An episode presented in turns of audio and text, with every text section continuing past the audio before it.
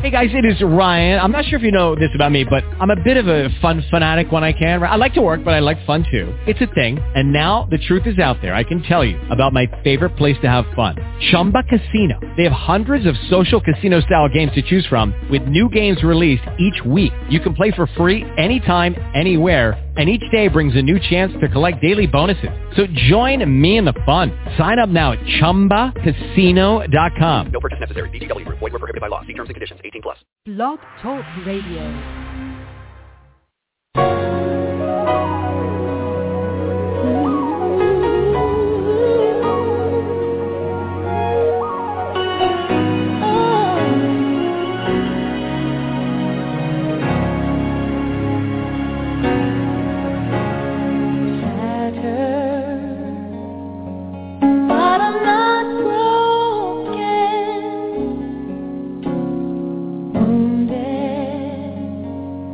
But time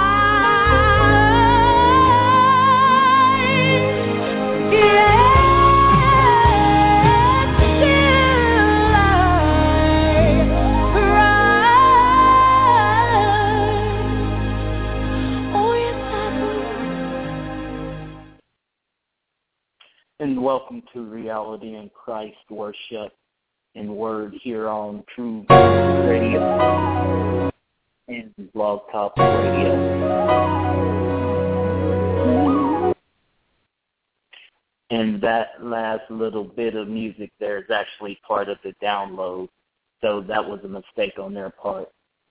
But I want to jo- thank everybody for joining us tonight. And before we get to the interviews and get to the show, with this being a faith broadcast, if you will, we open up with worship. And there are some specific songs, the few that I'm going to play, because the stories that you're going to hear from these women tonight, part two of their stories, I want you all to know, and I want the women to know, I want the ladies to know that despite everything that you've went through, the Lord Jesus Christ is there with you. And that was the specific reason why I chose this show today.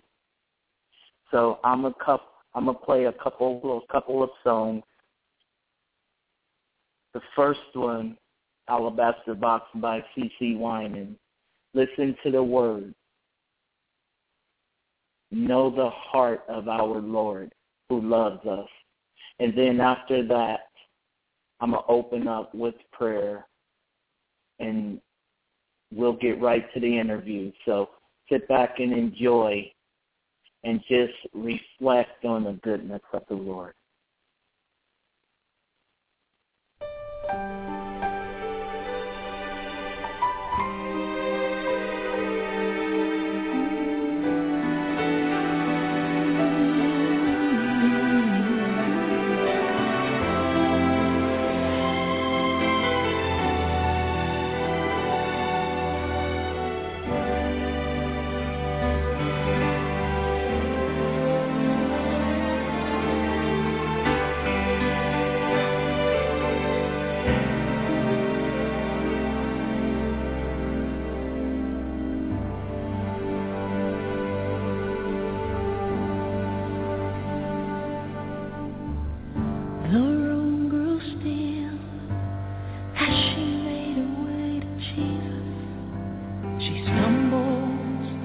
The tears that made her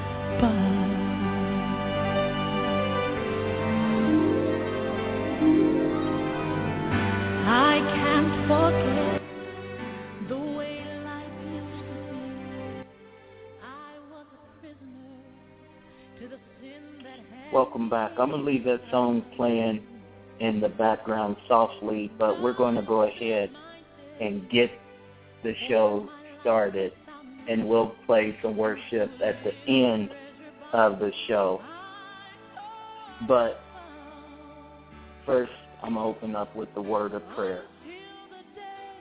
Dear Heavenly Father, in the mighty name of Jesus Christ, Lord God, we thank you for another opportunity to host Reality in Christ Worship and Word, Lord God. Father, I thank you for these women that are here today to share their stories. And I also thank you for a very special friend who called in today to share with and encourage these women, Lord God. Father, I pray in the name of Jesus that after tonight, after the show tonight, and and being able to share their story, that these women will know that not only do they have your love and support, but there are people who truly support them and are fighting for them. Father, we thank you and we bless you. And I ask you to bless each and every guest here tonight in the mighty name of Jesus Christ. We give you glory, honor, and praise. Amen. Thank you, Jesus. So, once again, I want to welcome everybody to Reality in Christ Worship and Word. This is a very special broadcast because we're doing part two of a previous interview of the women of Depo Provera. But the way the way we're going to do this, I have a special guest, a, a dear friend of mine, who is now, well, first of all, she started an organization called Women for Life. She's a phenomenal Christian. She's a Texas state legislator. And I asked her to come on, ladies, to be of, an, of encouragement to you because she has a phenomenal story herself. She's also also want to wish her a happy 25th wedding anniversary. But this dear lady is someone that you all can draw encouragement from as she tells a little bit of her story. Then I will bring you all on because she she has she has to go because like I said she God blessed her. She God blessed us to have one of our true warriors in the legislature. Hopefully, if God will, someday she'll end up in Washington. So please join me in welcoming Molly Suzanne White to the show. Molly, welcome back. I have not been on the show with you in a long time, but thank you for agreeing to be on the show tonight. Well, Thomas, it is a wonderful blessing to be on your show. And you know as i listen to you and i've i've gotten to know you um what a heart you have for women. And admirable and so um manly.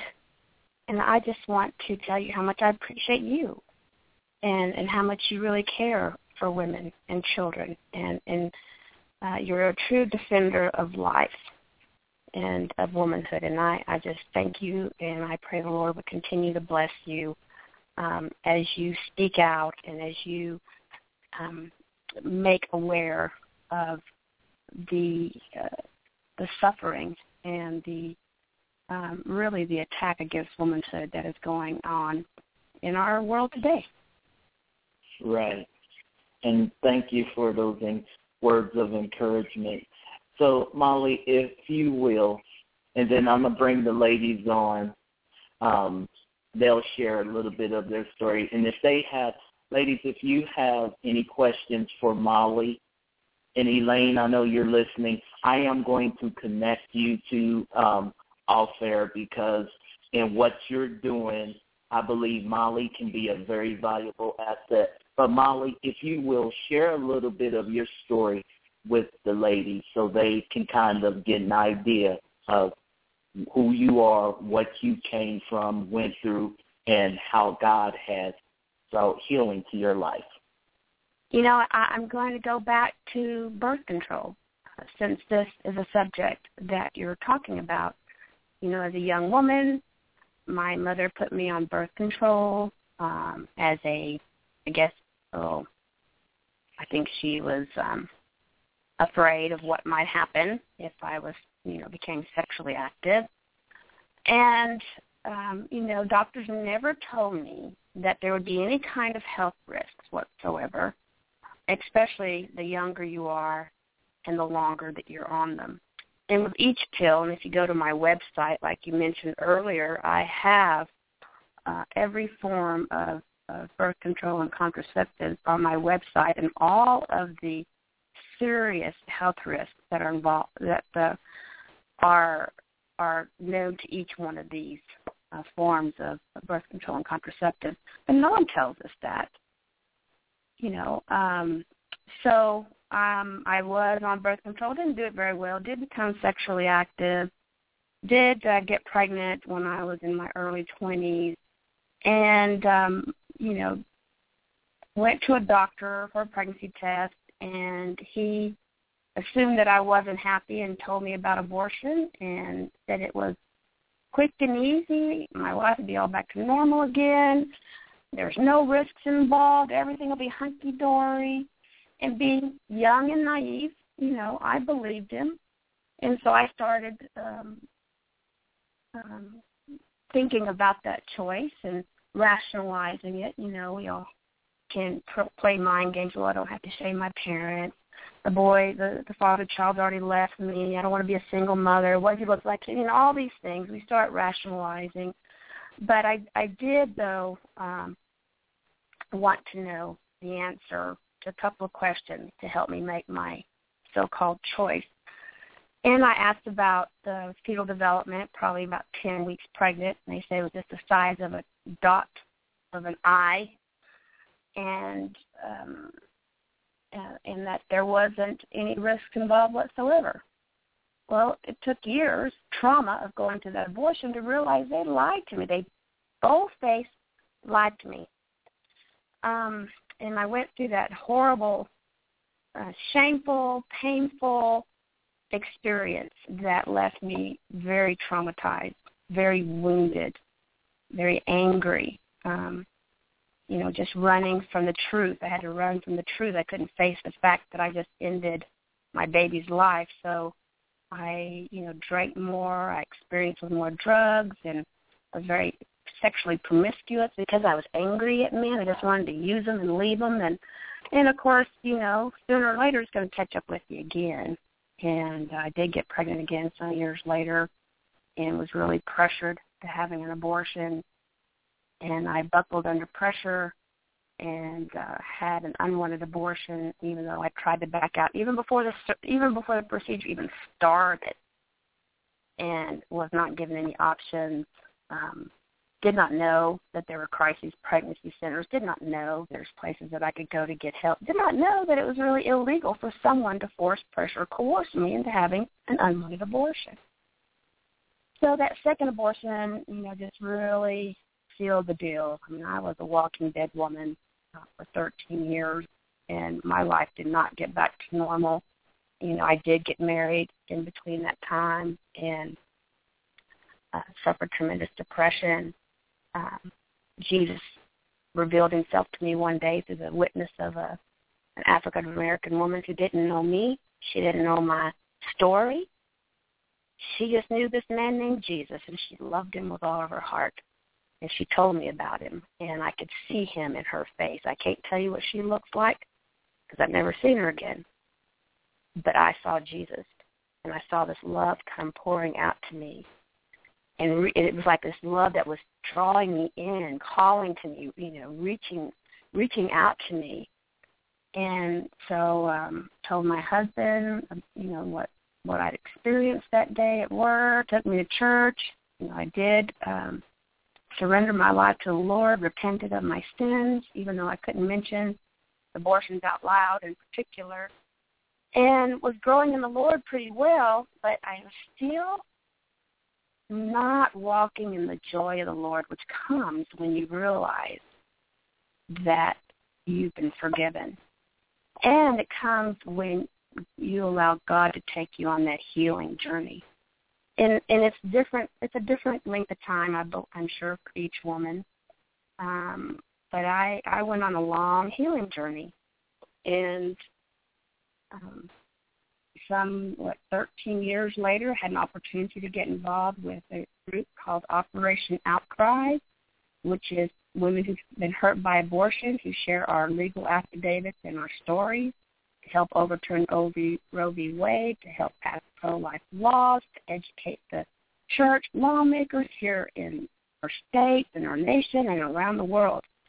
And and and God has you know used the Revelation eleven twelve. We overcome Him by the blood of the Lamb and the word of our testimony, and we did not lo- love our lives even unto death. You know, God has used that tremendous sorrow and pain uh, in my life and, and thousands and thousands of other women to do something good with it.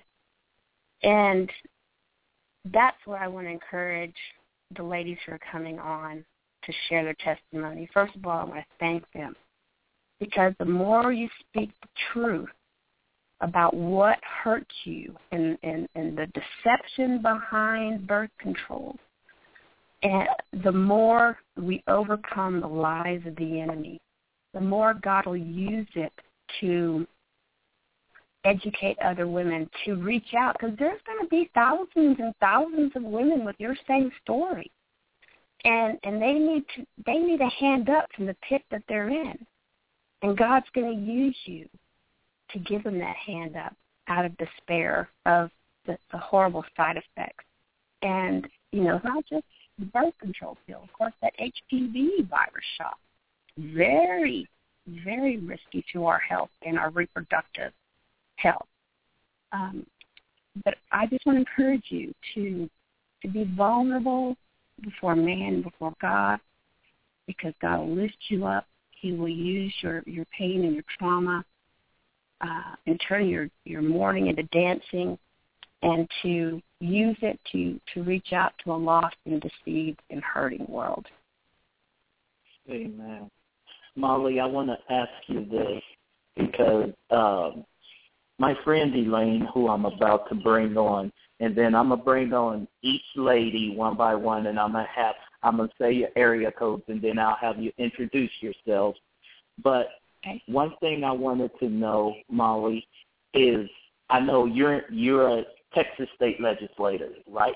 In Texas. Well, I, you know, God, you know, God is so I tell you, when you surrender your life to to be used by the Lord in any way He wants to use you, you better pack your bags and get a passport because He's going to take you places, places you've never been, dreamt of of doing. And so He called me to run for uh, state representative in Texas back in October. I was asked, but I know when the Holy Spirit tweaked my spirit, and I knew that God was saying something to me, and through a lot of prayer and, and fasting, I knew that He was calling me to run against a um, an incumbent here locally who is just just not a very good representative. And so I just said, okay, Lord, I have no money and no name recognition. I'm going against a three-term incumbent with a lot of money, uh, but I'm trusting in you. So I worked real hard. I raised twenty-six thousand he spent over two hundred thousand in attack ads, and um, but I beat him very badly, um, which was I, I knew the Lord was going to put me and, and use me somehow, even if it were, even if I didn't win. I, I really changed a lot of hearts and minds about birth control and abortion during my campaign, um, going door to door and meeting voters.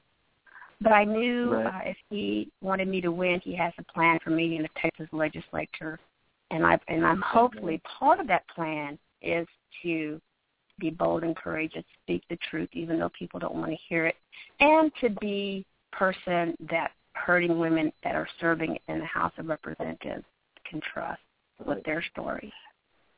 Amen. And what what I wanted to know, because I know with you being Texas legislator. Um, with the kind of work, and Elaine will explain what she does, but say um, she wanted to collaborate with you to draft legislation to protect women from Depo-Provera and these other other types right. of birth control. Would you would that be something that you would be open to doing? I would love it, Elaine. I'll give you my personal phone number when we connect because that is something I very much want to address, and, and not just Depo-Provera, but all the birth Right. control and me- HPV, which. Um, but yes, I'd definitely be interested in working with you. Well, let me let me bring her let me bring her on first, and I'll let her comment on that, and then I'm gonna bring on each woman. We got a full show. God, thank you, ladies, for being bold to call in. So let me bring in Elaine. Elaine, welcome back, my friend. Um, thank you for gathering the ladies to come back. And Elaine, this is Molly. Molly, this is Elaine. Molly, you incidentally may know her story, actually, because Elaine is the woman who broke the story in North Carolina about the forced sterilization of black women and poor people. That's that's Wow. Elaine. Wow, So- Elaine. Well, praise God for you. And it's No, very thank God for you too. well, you know, uh, we got to speak out, and we got to do what is right, no matter um, how hard it may be. I agree, and and I want you, and I want to thank you for your testimony. I think it's awesome. Sorry about the abortions, but what you did with your life afterwards, my goodness gracious. You know, if women, you know, you, you, we just have to learn how to protect each other now, since there is a war against women and against women reproductive system. You know, and uh, we have to educate each other and and and just make you know just bring awareness to the public about what is going on with the woman's body that women have the right to choose women have the right. to have to be given an option but when women edu- are not an given educated options, choice. then we have issues. We are having serious issues now. So I want to again, I want to thank you for being on the show tonight and uh, want to share with me. And I believe we have a lot of stuff to do out here. Amen. Amen. Well, thank you. Yeah, and women do need to be educated. But I've been in this uh, for a long time. And when I first started out in the pro-life movement, you know, I I was still uh, okay with birth control. My goodness, I was on all kinds. Um, on IUD and pill, and you know. But boy, the more I got involved, of course, the more I started reading the Word too about God's plan for for life and family. Certainly not in there. And then you start researching and you find out about Margaret Sanger, and then you start digging a little deeper. And Think, my gosh, birth control is about population control. Exactly.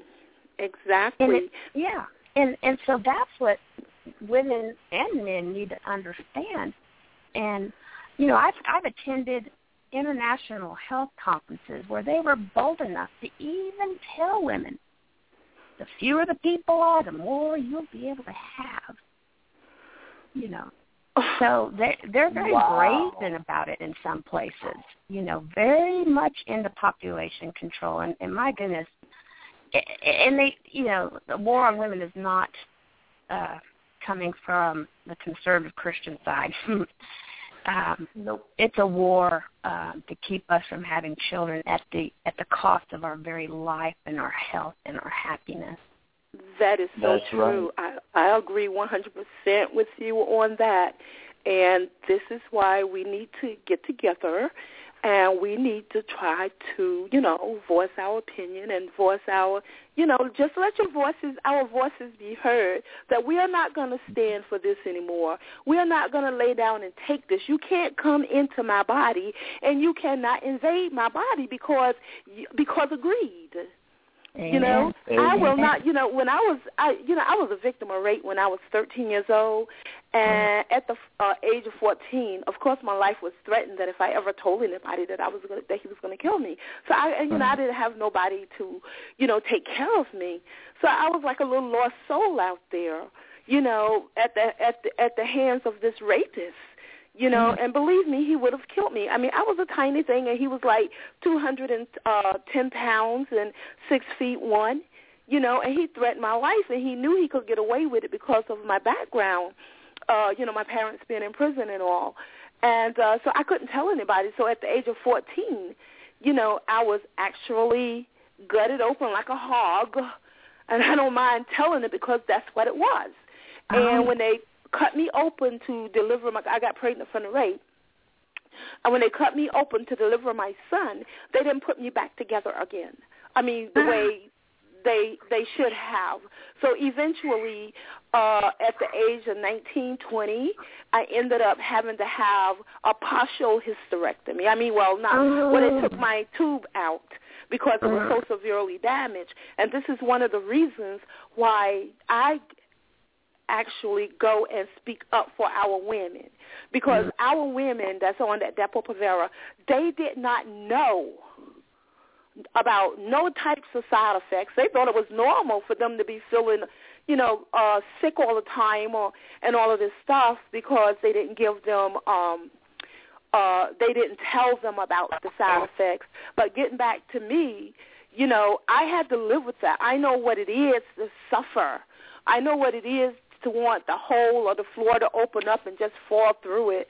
I mean, I was so shamed. I didn't find out, by the way, until I was 19 years old that this had happened to me.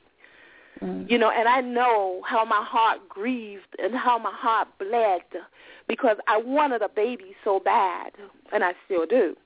But you know, uh, finally, I ended up having to have a total hysterectomy. I mean, I hemorrhaged, you know, like maybe 17 days out of a month every month. Didn't even sit down. Didn't even know when the blood was going to come down.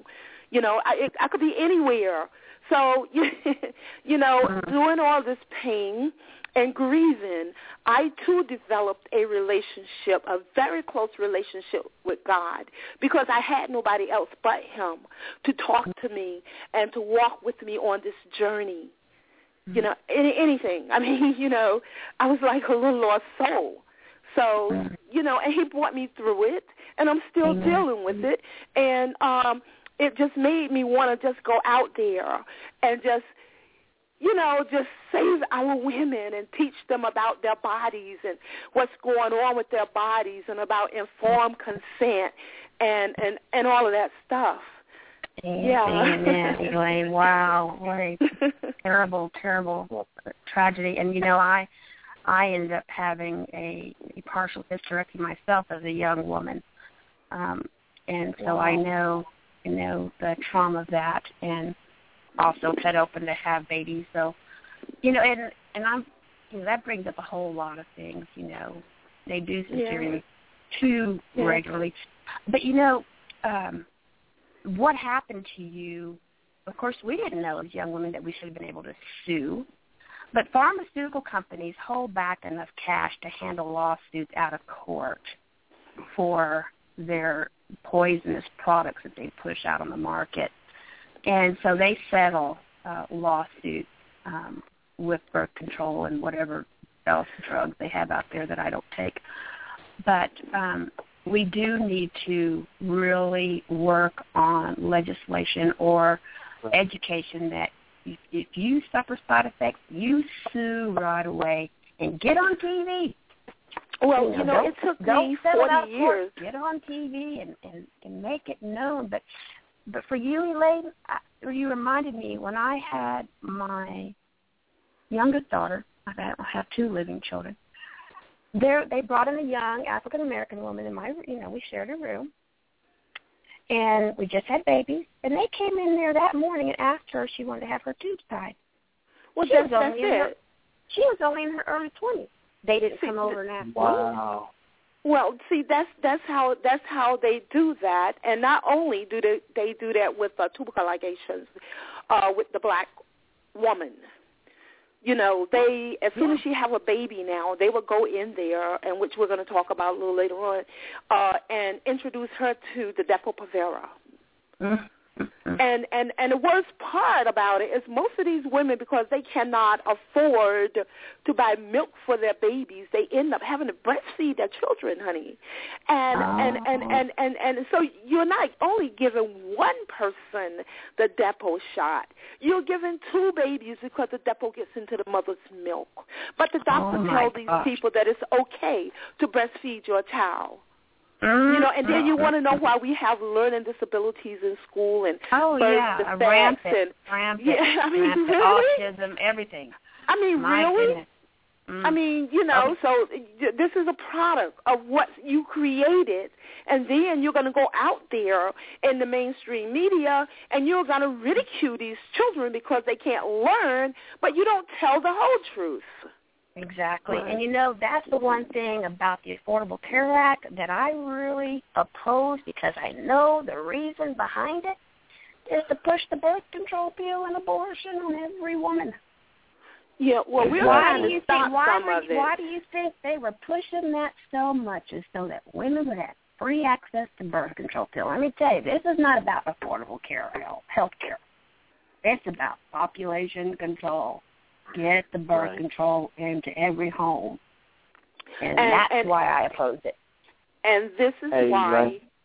Uh, yeah. Elaine, Yes. I am going to. Uh, I'm gonna start, um, and then you guys can finish the conversation. But I want to bring the ladies into the conversation because Okay, good. Because Kwame, Elaine let's I go can on, go on and on. Yeah. no, no, no. Kwame is that's, no, that's fine. That that's fine. Kwame hasn't. Yeah, he's here. I've He- seen he's him. there. But I'm a. Yeah, he is here. 202 area code. But I'm gonna bring each lady on and have her introduce herself, and then I'm gonna have them one by one share what happened to them, and Molly, Elaine. Then I'm gonna bring Kwame on and have him talk about the Rebecca project in um, relation to what you all are doing because you know what this is this is very very important show and it's a very important topic. And don't worry about running out of time because we still have one hour and 21 minutes. This was a two hour show. So just to just to let you know how important this issue is to me you know. See most people don't know even though I'm on two pro life videos and I don't share a lot about my story, but I'm a tubal pregnancy survivor, and that's a whole nother story. I'll go into that at a, on a different time, different show. But first area code, I think I know who this is, but I'm not going to say. But I think I know who this is. Area code four seven nine. Who are we speaking to? Introduce yourself. This is Debbie. That's what I thought. Hi, Debbie. How are you? Long time no talk to. It is good. I'm quite well still. That's that's good. Glad to hear from you. Okay, and next, area code four eight zero. Who are we speaking to?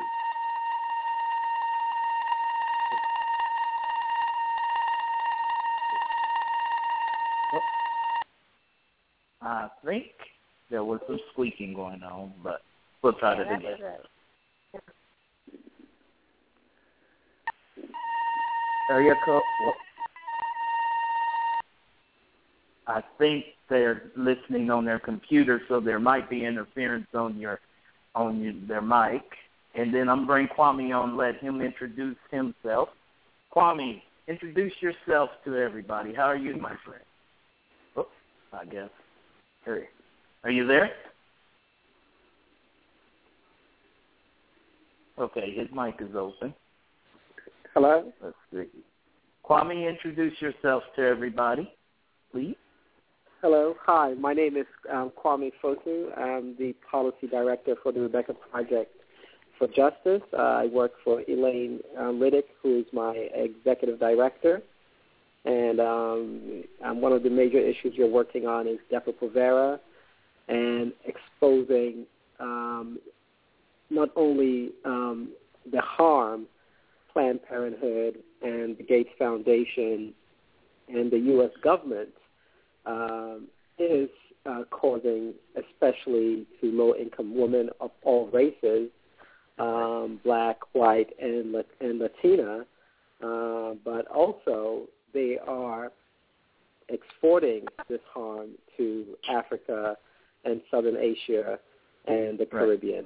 Right. And so we are, um, Elaine introduced um, our organization to her good friend, um, attorney Willie Gary, who is heading the Depo-Provera um, class action lawsuit here in the United States and also um, in Africa. And so this is this is what we are doing now, and um, so we are uh, really encouraged by you and um, all the support uh, uh, Elaine has been getting. We are very encouraged. Thank you. You're welcome. Thank you, Kwame. So thank okay. you. You're welcome. We got uh, full board. Area code 845. Who are we speaking to? Hi, my name is CJ. I'm the uh, fiance of Jill James. And okay. uh, I I'm speaking on her behalf because I, I really I really feel it's necessary to um, really explain to if there's even any men listening out there that how important it is to be close to your partner in these situations. That's powerful. Thank you. Thank you for coming on. That is very powerful. Jill was actually on our last on our first interview and that is that is so admirable that you're able to come on with her because you hit the nail on the head. A lot more men when it comes to the issue of abortion and what's going on with the birth control and all that. They need to step up and they need to be the support system for their partners because yes. this is this is it's something that's very critical and like Elaine said, like Molly said, these folks they don't really care about helping women. They're trying their their end goal is to reduce the population of this world to where they themselves are the most important or their families. And as sick and twisted as that is, that's their end goal. So thank you for being here. Thank you You're welcome. so much. no problem. Absolutely. I'm all here right. for all the support. Thank you. Let's see. We have area code 480. Are you there?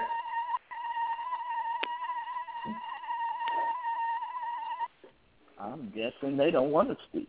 Maybe they're just listening in. Area code 504. Introduce yourself.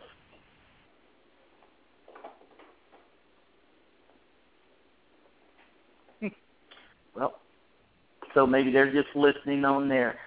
All right, I'm gonna start with I'm gonna start with Debbie. Debbie, could you share the effect that Depo-Provera has had on your life? And Molly, um, once you once you hear, just offer you know uh, words of encouragement. You know, because like like you said, with your organization, you you've been there. You've been in the, this battle for a long time. And Kwame also, um, Molly is a Texas state legislator, and she will be the one that will connect you with, since you're the policy director for, um, you know, for the Rebecca project. So, um, hi Molly. That's just. But Hello, we'll sorry, I had it on mute because I have a little background noise. But so nice to meet you, Kwame, Well, and same I here. really Same here, look Molly. forward to. Pardon? Yeah, same here. Really a pleasure to meet you. Okay, and, I'm sorry. Um, I have Elaine, oh, sorry. Yes. I said it's a it's a pleasure to meet you. And Elaine and I meet you. were, yeah, we're at the um, I, it's called the 1115 Forum.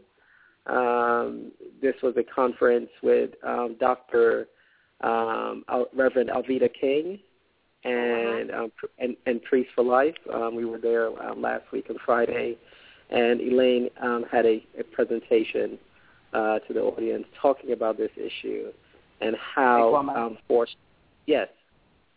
Kwame. Wonderful. We're, we're, we're gonna we're gonna save that story but we're going to Okay. get um, Debbie and the ladies, and then we'll we'll share that story because this this is the most critical issue. These ladies have suffered, and and they are suffering. They represent, and Elaine, and you know this. They represent but a fractions of the tens of thousands of women who are suffering because of Depo-Provera. Which Debbie, go ahead, and I want you to explain what a black box label is when you when you get a chance. But go ahead, share your story of what you have dealt with. I have been sick for um, at least at least three years now with the pretty intense stuff. I have little stuff, you know, that you always blame on something else, and you have to kind of forgive my voice. All of the medications that they have me on to control all of these other side effects have ruined my little soft-spoken Southern voice, which I think hurts me more than anything. But um, I have um, I now have at least six autoimmune diseases. Um, I'm on oxygen um, at home. Um, and was recently just told by the last specialist that I was sent to when I went in with a plan of attack on okay, because I've tried, I've been very proactive in my care and trying to find a way to, you know, short circuit this. Because basically what they've told me is I'm not responding to medicines like I should have because they're not real familiar with a lot of this since it was caused by, you know, other medicines. And um, I've been on chemo. I've been on steroids now for, you know, five months. Um, and basically was told by this last specialist, my job is to keep you comfortable. So who Wow. knows how much longer I have? I'm 39 now. Debbie, Debbie, let me stop you for a minute. Let me stop you for a minute. And folks, that's this is who I thought it was. This is my friend um, Debbie Riggins, and we talked when we first did this show. Me and her, we talked, and let me tell you something. She is indicative of what women are suffering at the hands of Depo-Provera, and quite frankly, she she's my age.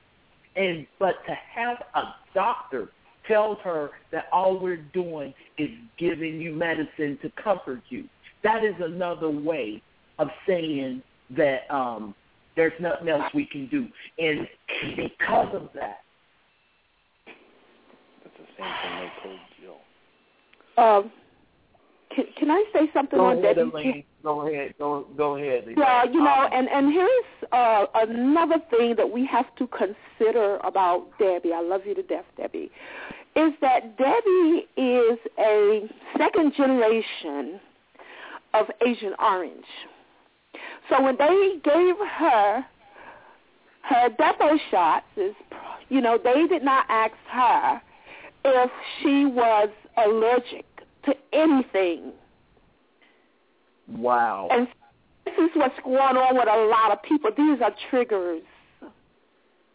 Oh my She was gosh. second generation. Her father was uh, first generation, and she was affected by Agent Orange via by her father. And they did not. And this is one thing doctors should ask you about: if anyone in your family has cancer, if anyone in your family have liver, kidney, or any any kind of disease. Okay, because if they don't, this is what Depo do. Depo triggers that uh, reaction. I mean, it makes you develop these illnesses much faster. And this is part of what Oh, happened with my D. Wow. There was a Correct. It seems to be very, very aggressive in me. what you say, baby? Wow. It seems to be very aggressive in me. Um, Yeah. See, that's what that's exactly what I'm saying. Mm-hmm. Let me, Debbie. Let me ask. Let me ask Molly a question because um, Molly, this this is what I'm talking about. How how do we craft legislation to stop that. She is suffering at the hands of individuals who knew. And there is still a black box warning label on Depo-Provera, but yet it's still the most widely used um, birth control shot in the world. How do we stop that? And I'm asking you as a, a state legislator, how what do we do? First of all, Debbie, let me just say I am I'm, I've listened to your story. I I didn't have a good connection, but I heard enough to make my blood pressure go up. Yeah. Um, I don't. I know suing is not going to bring your health back to you, but it's going to start opening the eyes of our our nation and women's eyes um, to say, hey, wait a minute, you know, she suffered all of this and and she's suing and winning. I mean, and and and not settled out of court. It's got to be something that we make the media aware of. I mean, um, but as a legislator, and I just won my election. My session does not start until 2015. But Elaine uh, and Kwame, I am can't wait for second day of session so I can work with you on bringing legislation to the floor about uh, what this horrible drug and all of birth control. Let me tell you, like I said on my website, I have a list of them all and all the tremendous, uh, extreme health risks to women.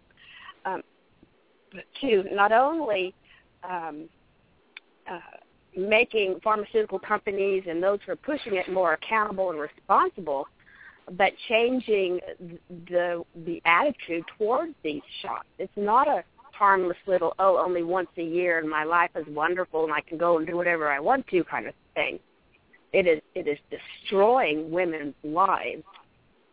And and so that's what we have to do. We have to have your testimonies, we have to have the research and and just like with Operation Outcry, you know, we've gone around the country and collected tens of thousands of stories of women who've been hurt and maimed and mauled by abortion. We need to do the same thing with the women who've been hurt by birth control and and Depo-Provera. If you just want to focus on one, but they're all in there. They all have tremendous, horrible health risks involved. Uh, Debbie, you know, uh, as um, Thomas was saying, Depo-Provera has a black box warning, and on the black box labeling, it tells. I mean, it tells doctors that they're not supposed to administer this drug to an individual or no individual for more, no longer than two years. I just finally met another lady last night that had been for, that have been given the injection for 17 years. Wow. And it tells that you should not, and if it damages, it you know, it depends on um, your body. Everybody reacts to Depo-Provera differently and uh, you know, and there's so many uh, uh, side effects from this uh, hideous drug injection. Until how in the world can you imagine how this person? It causes cancer. It causes uh, ovarian cancer, uterine cancer, liver cancer, diabetes. It causes heart attacks. It causes um, hair loss, weight gain. Uh, if you if a, a young girl is given this injection under the age of 19 years of age, she's she's susceptible to losing not one breast but two breasts. And doctors Wow. know this, but yet and still they are allowed to push and force this drug on women of class. Oh boy, that just makes me so angry. It makes me so angry, Elaine and It Debbie, make- it for makes what me you're angry. suffering. I- I mean, because you know, if you're on welfare, you go to the clinic, they force it on you. They make you take it because then they'll tell you that if you don't Mhm. take this injection, that they will, you know, stop your benefits. Yep. Right. So they have to Well, take we're- it. Easy. It's time for us to get loud and angry. I mean, You know, I, ma'am. I attended I attended a um, World um, Reproductive Health Summit in D.C. some years ago, and they were really pushing birth control on all of the African countries, especially. And so I'm sitting in this huge auditorium, thousands of women, and they had this panel up on the stage of these so-called experts. pushing this birth control, and I tell you what, I could not wait till Q and A because I was the first one down to that microphone. And I said, "Oh, so since we're talking about, well, first of all, I told him I was glad birth control was only 50 years old at the time because I just turned 52, and if if it was uh, any any older, then I might not be here. And I said, most of you sitting on that platform probably wouldn't be here either. um, but then I said, now you're talking about women's health. I said, so why don't you spend, let's say, an hour, half hour, describing all the serious side effects to these birth control, Depo-Provera, whatever, all the birth control they were pushing on these women here. Most of them, if they go back to their country and take these drugs, they don't even have a doctor within miles of where Exactly. Right. I said, why don't you explain to them the health risks? And do you know what one woman said to me? Was it? She said, well, it's safer than having a baby. I said, prove it. Mm. But you know what? I knew that, and of course, they were not happy that I challenged them. But all the women that were in that audience, a lot of them, they came to me afterwards and said, "Well, you?" I said, "Hey, they're pushing a drug that could potentially kill you or destroy your health, That's right. Wow. and they don't care. They don't care. I'm they don't bird. want you having babies." I'm gonna bring in. We got another caller in queue. I think I know who this is, but I'm gonna see. Area code five zero four. Who are we speaking to? Hi, this is Celeste. That's Hi. what I thought. Hi, Celeste. How are you? I'm fine. How's everybody doing this evening? Just great. Awesome. I'm I'm glad to hear you guys speaking on this topic. I know um, Elaine and I had spoken about this, and I think um, Kwame and I had spoken briefly about this once before. But I myself, in my 30s, had been given uh, Depo-Provera, and I've never been one to who's been able to um, who's been able to take any type of birth control. I've always had an adverse effect to uh, to it. My body immediately rejects it. Um, so when I was given Depo-Provera, the migraines started, the fluid retention started, my attention span was decreased, you know, and um, and initially I just thought it was the stress from the job that I had. I just thought it was the stress from it. Um, but in looking back, I had never had any problems uh, managing the stress or negotiating everything that I needed to do at the time, and it it, it was just crazy. And the the thing about it is, at the time, um, they were dispensing it every three months. It wasn't a year. The the the, the strength of the drug wasn't a year. It's every three months, and so I didn't go back. I, I didn't make my appointment for the next dispensation. And the doctor called me. She said where are you? It's time for your next shot. I said i'm not coming back. And she said why? And i told her why i was why i wasn't coming back. And she said well yeah those are some of the side effects. I said but you never told me. And i was working for a medical school at the time. And and I was working on the academic side of the medical school, not the clinical side, but I was working in the area of the medical school where I dealt with the physicians and the, and the people who gave the lectures to inform the medical students on what it is that they that they were going to be doing with the patients. So um, I felt extremely betrayed when when that happened. Um, so th- there's it, my my case wasn't as drastic or anything as other as other ladies are experiencing, but it told me immediately to always listen to what my body says. If my body says no, the answer is no.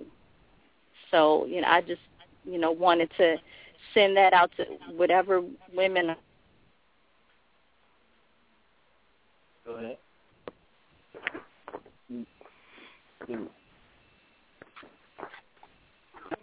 And it's not going to regulate your heartbeat. It's not going to maintain your insulin levels, anything like that. If it's not going to sustain your life, then please do not take it. Do not.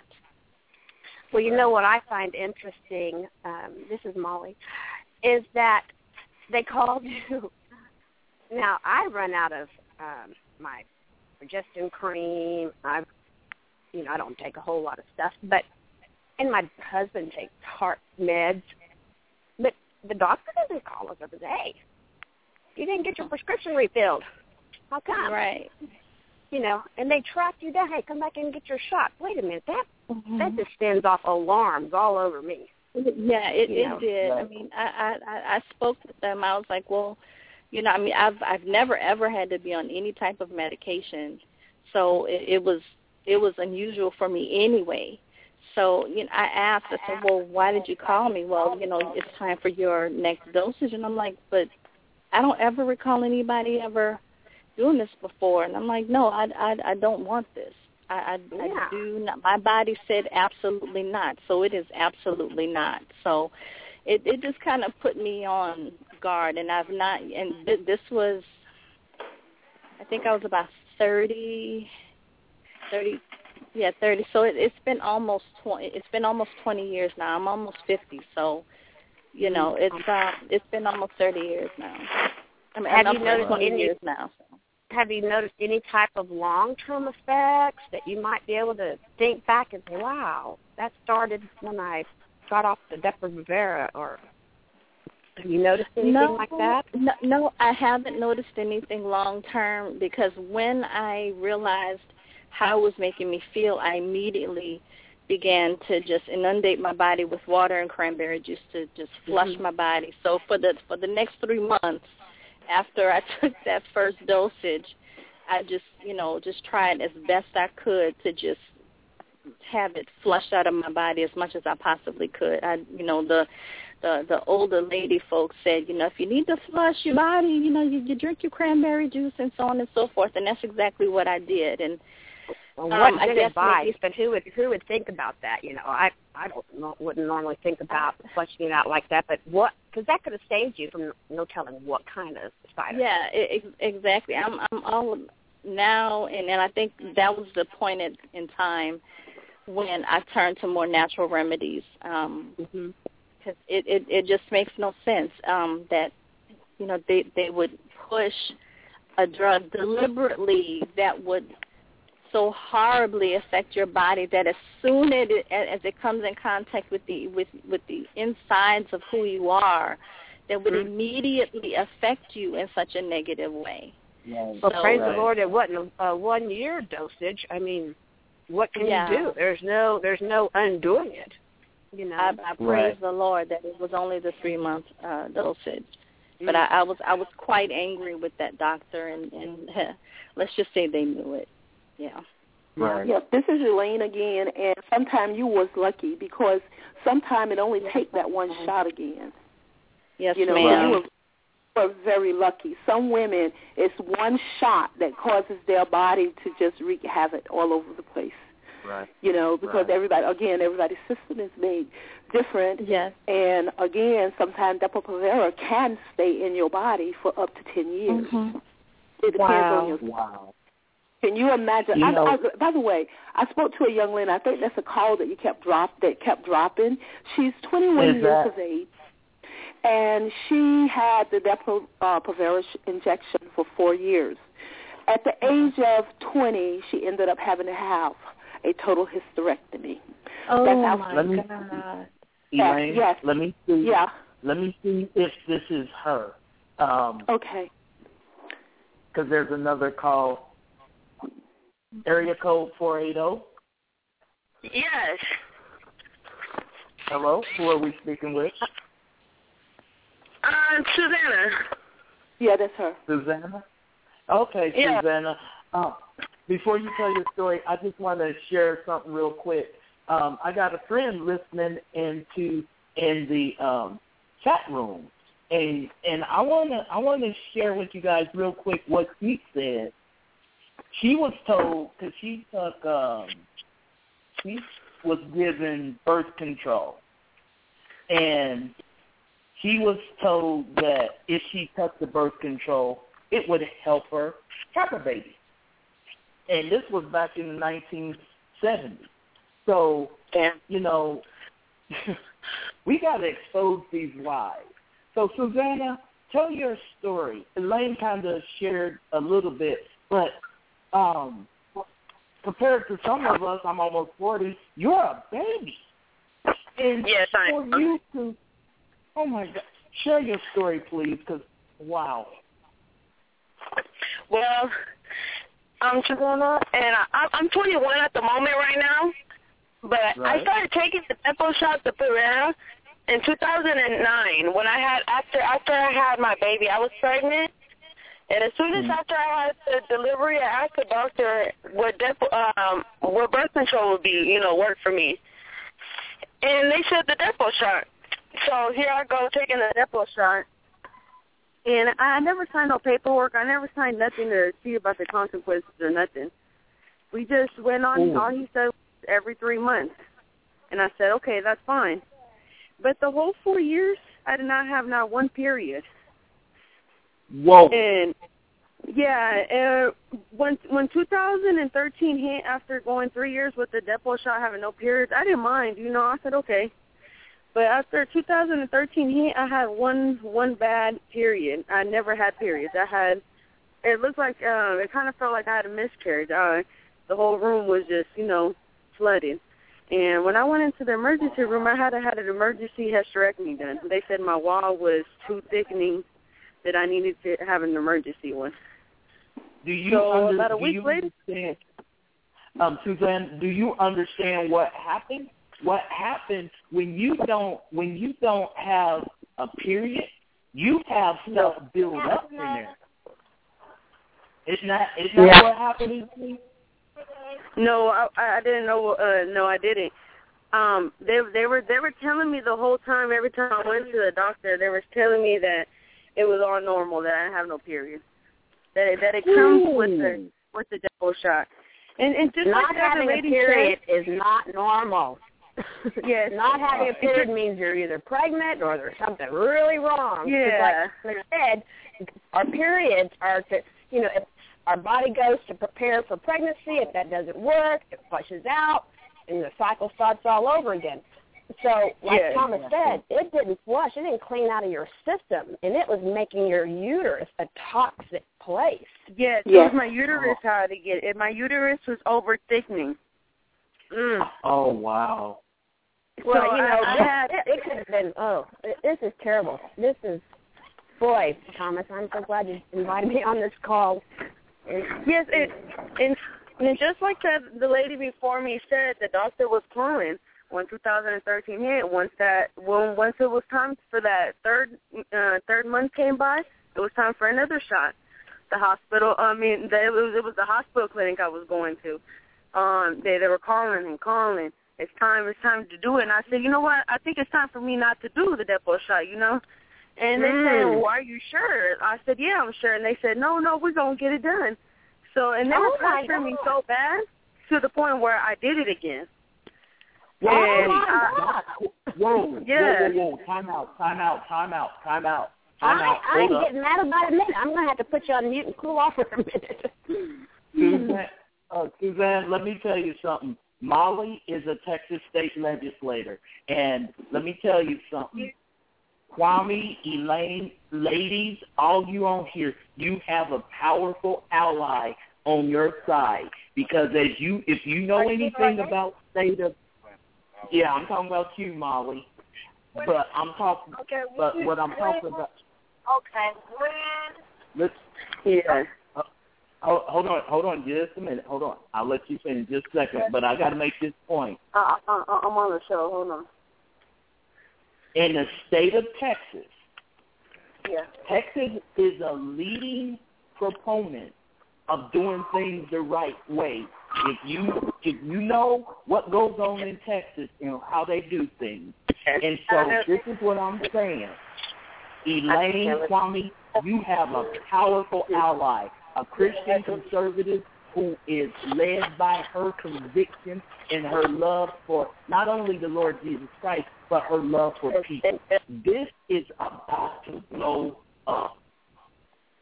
Amen. Thank you so much, Thomas. And that is very true. We are going to move on this when I first get to Austin, and, and the session starts 2015.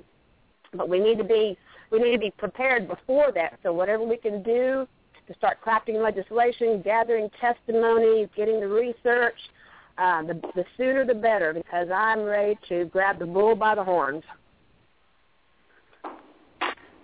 and and you know, I have a confession to make, Elaine. I mm-hmm. knew a, I knew specifically that this would be Molly's reaction. That's why her, that's why I invited her on this show. I can honestly say, and this isn't toot my own horn, but it's a gift.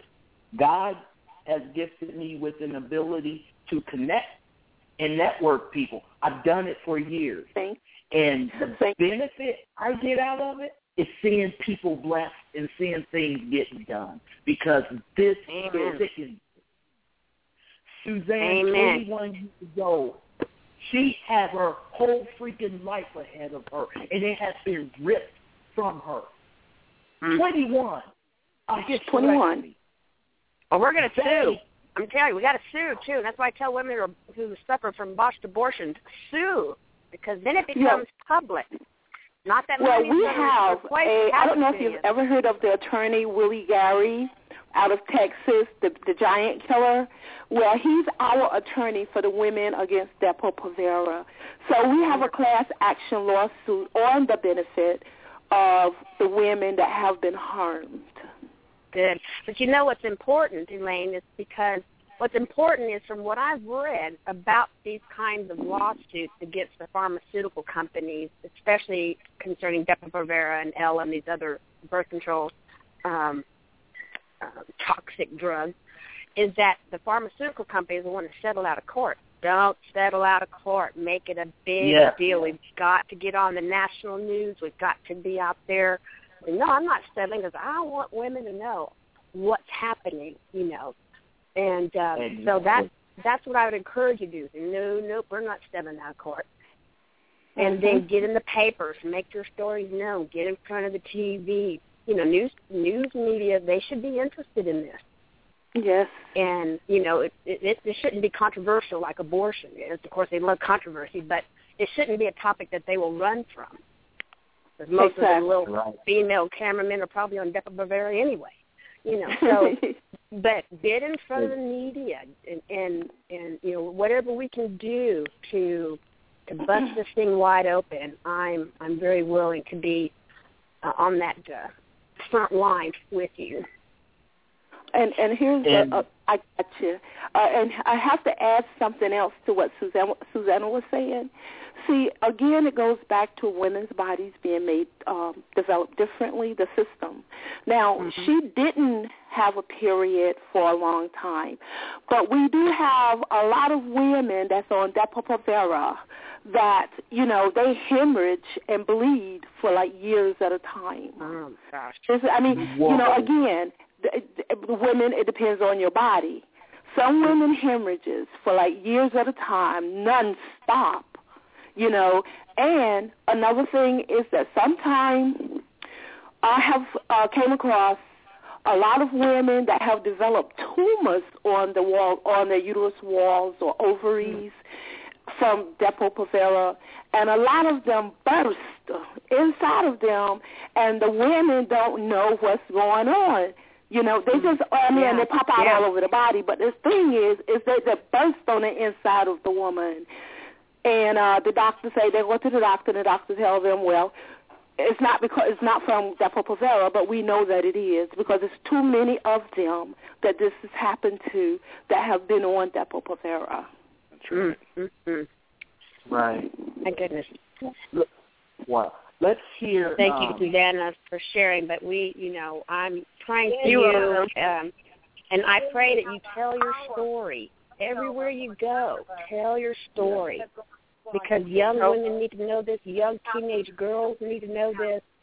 Um, Tell it. Tell it in the paper. Ask you. Tell it. the Yeah. I've got to.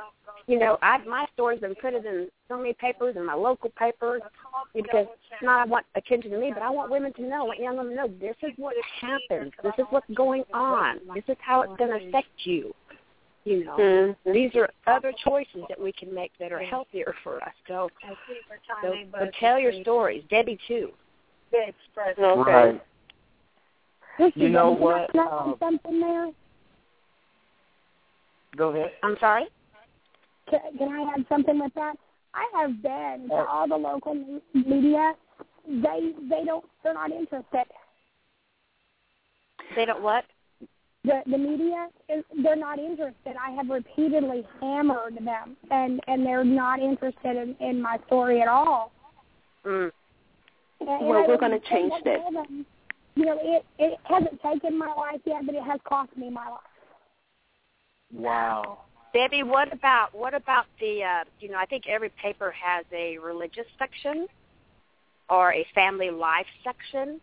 Maybe try to uh, get uh, meet with a reporter, you know, in those sections of the paper, and and and start there, you know, Mm-hmm. um, and get on radio. I mean, I just I just encourage you not to, not to stop. Keep hammering away. Keep hammering away. Wow. Now, Hey, Elaine, a do you is this a group you have? Like we have Operation Outcry, which is excuse me, women Yes. who've been hurt by abortion. Do you have a group women hurt by Depo-Provera? Yes, ma'am. We have, uh, gosh, we have hundreds of women in our group. The name of our group is Women Against Depo-Provera. Uh, what I do is I go and I research, and uh, it's like a classroom where they can learn about the effects of Depo-Provera. So everything I come across, I, I research a lot. And what I do is I post all this information from Ask and from Doctors.com and all these uh, groups, and I, I post it so they can read it. And I tell Wonderful. them So-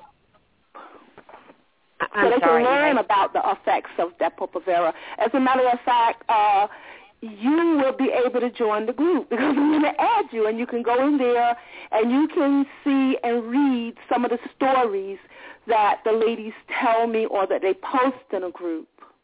Wonderful, wonderful, and and I'm you know you're you're you're doing a great thing, and and I'm just sitting here thinking you know there's a conference coming up, UN conference on youth and development. There'll be a population control conference coming up, the UN one. That's where you you all need to be. Uh, that's where I've been going for uh, nine years. Uh, go during these women's conferences where they're pushing birth control, they're pushing abortion. We go in there and put a uh, conduct workshops. We educate them on these uh, on abortion, birth That control. would be powerful. So we share our testimonies. We bring in doctors and researchers that support what we're saying, and we educate as many women as we can so that they're not fooled, you know, by the language, and that they don't go home and and and and, and believe that birth control is going to be good. Of course, most African countries, they're not dumb. They know it's not good Right. for you, but but they do Right. uh, they do not always know the language and, Right. and Right. teaching Well, them what language means, you know. Right.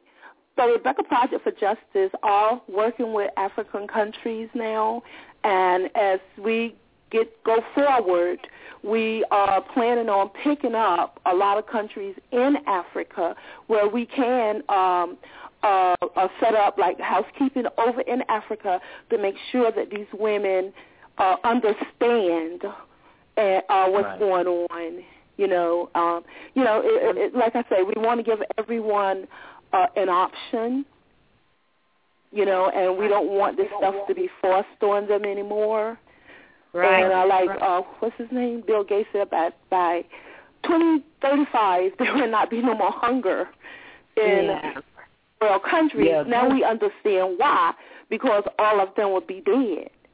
Yeah. Right. Well, you know, um, another way of reaching African countries is um, just scheduling a trip to New York. Take take Debbie and Susanna and and CJ and uh, and you say, okay, you know, we're coming with you. We represent this organization, Depo-Provera. This is what this is uh, what's going on, how it's affecting the women's health Right. here in America. Here's the testimonies.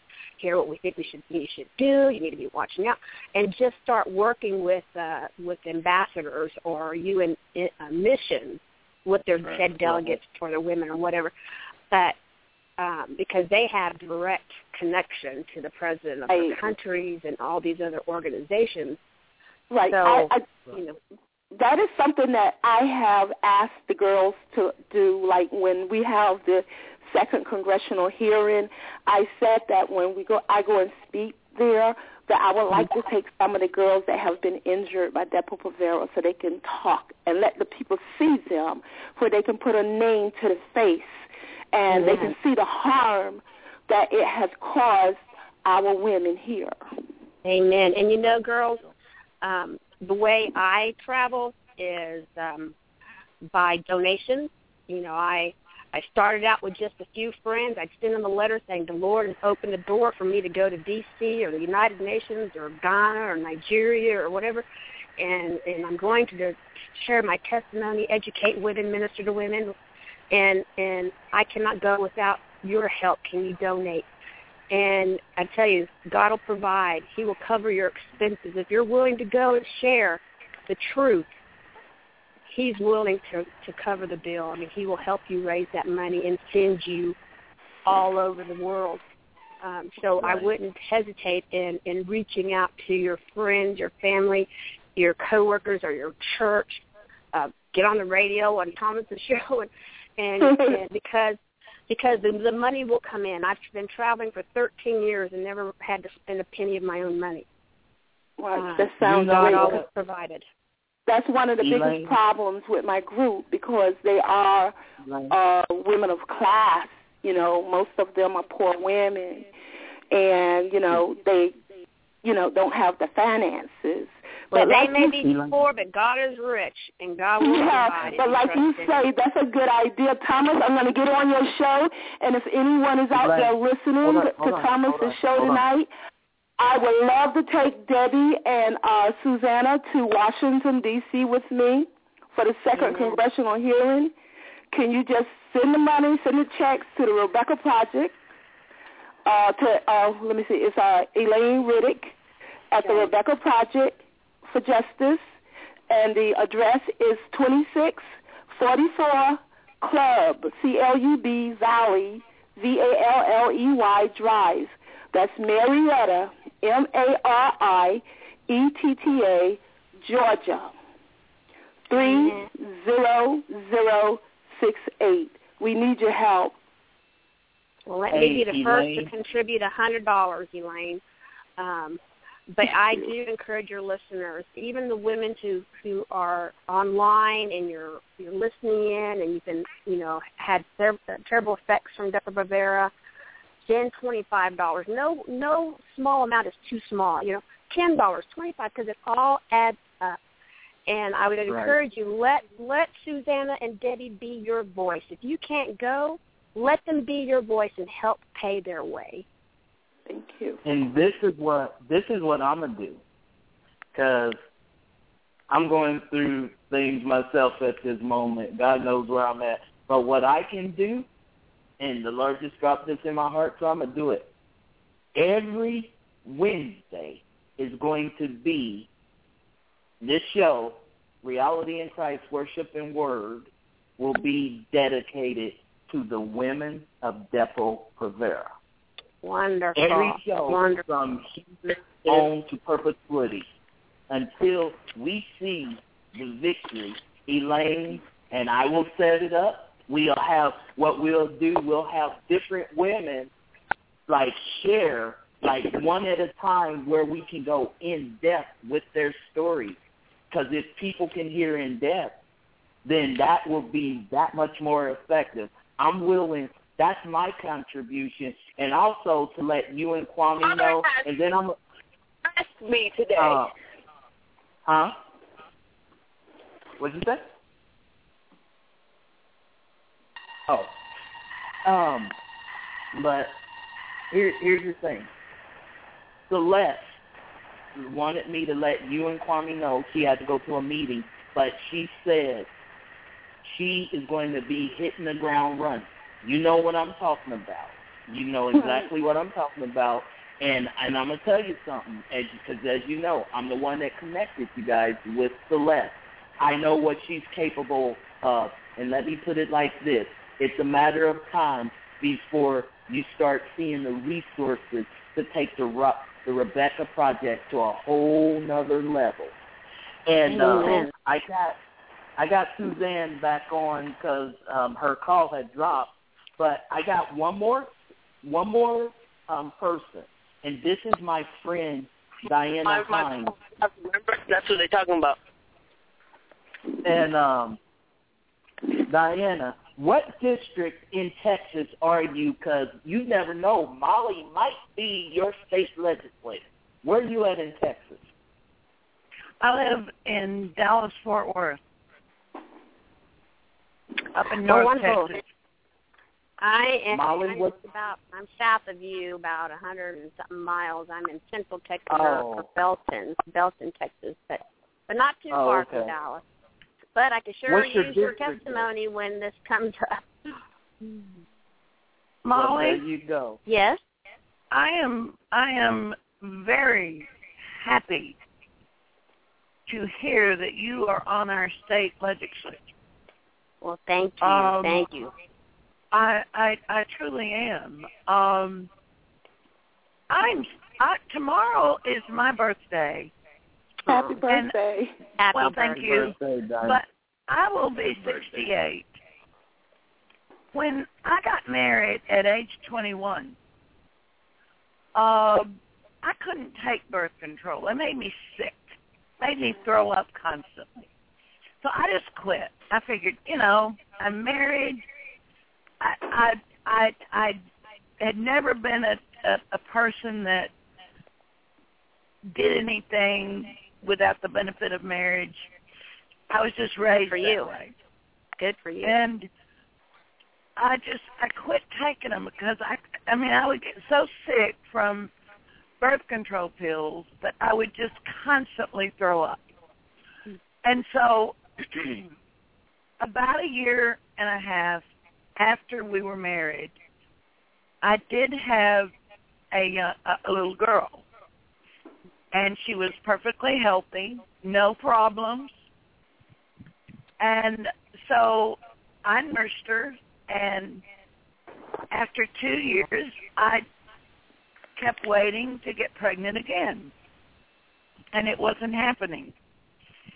And um so I went to my OBGYN and he checked me out and he said, "Well, honey, you have a very small stature, even though I'm five foot ten. Um, yeah, right. Mhm.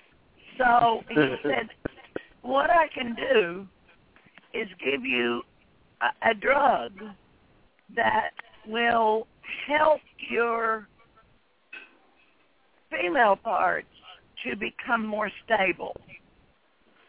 He said, so you, he said, we'll give you this drug for a few months, and then then if if if it if it we'll come off of it and see how you do. So that was in 72. My first baby was born in 69. Healthy as a horse I was, okay? Um, I could do anything. I took this shot one every three months to try to make my uterus stable. And after two years of taking that shot every three months, I finally called a halt to it. I said, I, I just, if it's not meant to be, it's not meant to be.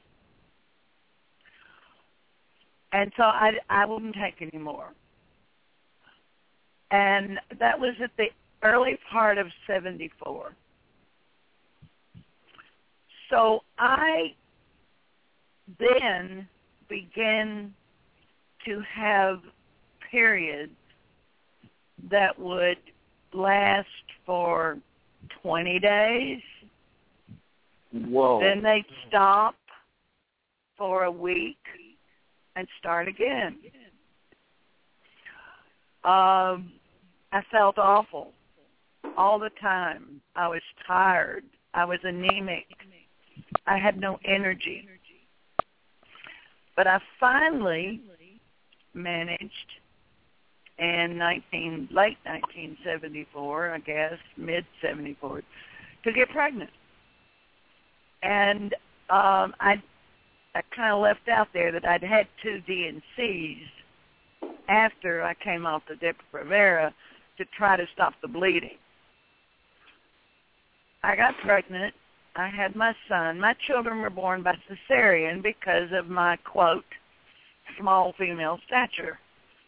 Um, so my son was born in '75, um, and after he was born, I was hemorrhaging just almost constantly, and I would have periods that would last then 35, 40 days.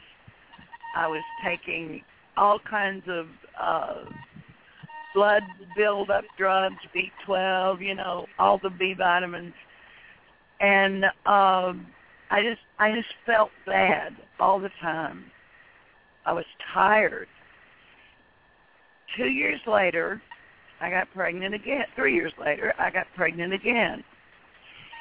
Well, during this pregnancy, I went into labor early, and my uterus ruptured before Wow. they could get me to surgery. And my little girl, who was born in 78, had a stroke.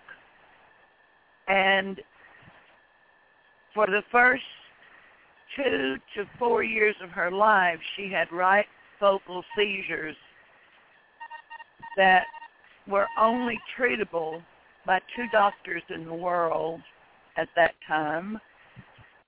And one of them happened to be in Texas where we had been transferred.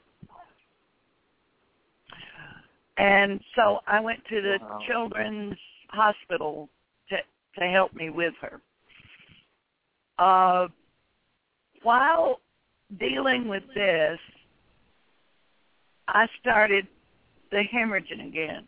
And when I had gone 60 days, the doctor said, we have got to stop this.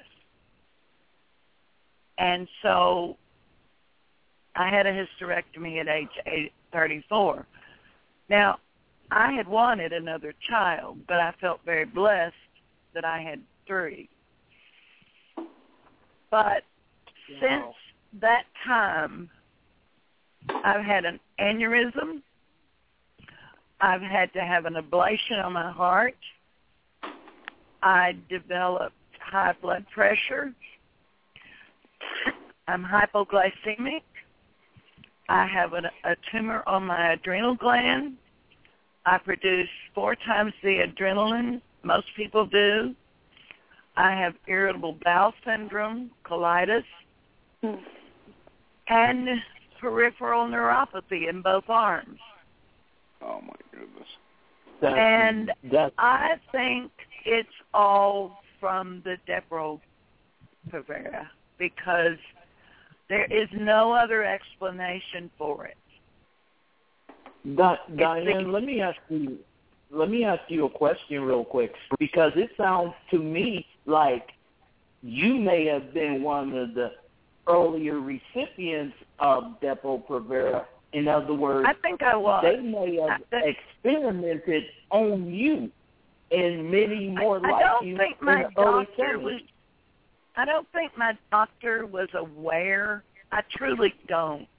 He was a fine mm-hmm. man, and I don't think he was aware of what this drug could do long term. I truly believe that the fault lies in big pharma. I believe those drug sales. I agree. I agree. I and I believe a lot they of that are research telling was done doctors. on Costa Rican women. Yeah, I believe they're not telling doctors everything about these drugs they give us. I just They don't. I don't feel like my doctor was a malicious part of this at all. Right. Yeah, I, I agree. I, I get think a lot of them are ignorant. Okay. Uh, right now, back then, doctors didn't really know the extensive that the um uh, that much about Depo-Provera, but today doctors know because this yeah, is one of the doctors know the money. and Today they know, but back then they they might not have known because I there don't wasn't that they much. did. You know, you I have to remember, that it was using Depo-Provera. Um, I think Georgia was the first state that started injecting women of color with it, and they used it back then. Experiment. Well, yeah, I didn't really, I didn't really connect it until I talked to Elaine. But you know, you hear about people having irritable bowel all the time. You hear about people having uh having to have a hysterectomy all the time. Right. You, you hear about various things that happen to people, but all of these things happening to one individual, Right. that kind of makes you suspicious. Right, right. And you know what? Elaine, I want um, to do that. I'm Elaine, can you tell me? you. I'll go with you. What's that? What's that, Elaine? I was going to ask Elaine if she could tell me how long they researched Depo-Provera before they Well- put it on the market. I believe in Tennessee when Depo-Provera first started coming out, I don't think that they did an extensive research on that job, not even today, that they are using it for, like you said, depopulation, and it is 98% effective. Right. Yeah, they're they're doing less and less long-term research on drugs that are having tremendous uh, health risks on women, and um, so I'd be curious as to seeing some of that I research. truly, I think you're right. I, I, I, I was born in Tennessee, and in fact, all my children were born in Tennessee. And we moved to Texas in 1980, but it was in '84 when I had to have everything removed. And from that point on, I've lost two inches in stature. I'm not. I'm two inches shorter than I was. So you're lo- you're losing bone density. That's right. Yeah. My wife is too. So I, I just Part of the I just want you to know that I'm I'm willing to. Elaine has all my information. I just sent her my entire medical history. Good. Good. Well, So- I'm, I'm, uh, I am fired up and ready to to move on this because I I even challenged. I went to a Affordable Care Act conference uh, in Austin a few Well, months ago. Thomas and one can of- give you one of Thomas our- can give you my phone number, Molly. Well, I'll and get if- it. if I'll get it from Elaine. Okay. Yeah, Can I do Elaine that? has. Or I can Yeah, get it Elaine from Thomas. Now, what Lady. you need to know is that I'm not a black woman. That Well, it doesn't doesn't matter. matter. Uh, most of the Yeah, they do. aren't. They do That- that target doesn't. African American women, but it doesn't matter. Very They don't want any women. Right. It's, Yeah, it it's, does we not have uh, we have uh, uh, taken ourselves out of a race. We have put them in a put ourselves in a class. This is how Yeah. we refer as women of class. Right. Amen. Amen. Women here and around the world because race ain't got don't have nothing to do with it anymore. If you're a poor woman I here in. America and around the world, this is what you get. Well, And you they, know, they really do target color. poor women. God I does mean, not see color, so I don't either. Right. I just, I Hey, just there wanted is- you to know there that, is one that, voice. that I'm There is not. one more voice um, before before you go on that I definitely want to hear from because, ladies, this is this should be of encouragement to you. Um, Jill's fiance, James, your name's James, right? Uh, my name is CJ. How are you today? CJ, CJ, I apologize. I It's okay, want no problem. you. I want you to speak from the perspective of a man who is supporting your significant other as she suffers through the traumatic experience of Depo-Provera. And then we're going to have Suzanne um, kind of um, be the last voice because, Suzanne, I want to tell you this. Next week, next Wednesday, you and Elaine and Molly, if she can come back, you're going to be our first single guest on the new show for Devil Sarah because I want you to tell your story in depth. And all you women who are on here, you Diana, Debbie, CJ, you and Jill, you all are going to come back and you're specifically going to go in depth of what of what you went through. And because this is what the Lord's leading me to do, and I'm gonna do it. And until He tells me otherwise, that's what I'm gonna do. because that this show, the Wednesday show, is going to be about you all. So, go ahead, CJ, and share a little Well, bit. I I can actually start out like this. Um, back in um, 2007, uh, when I first got with Jill, I've known her a long time before that, but I've been taking care of her since uh, since day one. As far as you know, going through all the pain, I can remember going to the. I can remember going to the doctor. So I can remember going to the doctor, and she goes in, and all these actual um, tests that they run, they're they're always inconclusive with her. So they they said, well, let's put her on Depo-Provera, and you know they put her on Depo-Provera. She was actually on Depo-Provera from the time she was 17. You know, and and that's that's what I'm talking about. That's how uh, conniving the medical industry can be. When she started having symptoms at age oh, or maybe early through 20 through, um, I mean, I didn't get with her until she, you know, she was in her 30s. But I could tell you this from my experience: every day she goes through more and more pain. It just makes me sad to hear everything that's happened tonight. You know, I mean, everything from you know, the, the I mean, I heard the the woman who talked about the bone problems. Now, my mother, when I was a kid, they did that thing where they just they they took all her insides, man. I mean, after she was after she was um, I mean, I'm I'm an epileptic child, okay, because of this, these kind of things. So it, it really upsets me when I, you know, when I hear about these things happening to women, you know, and with my with my wife, okay, I have to every day. I have to get up. I have to help her up because her legs don't work properly the way they used to. You know what I mean? I have to wash her clothes for her, make her food because she can't. She's she's not capable of of doing these things. You know, I've gone out of my way, not just because of her father, God rest his soul, was an amputee, but because I went out of my way. I took my Social Security that I got.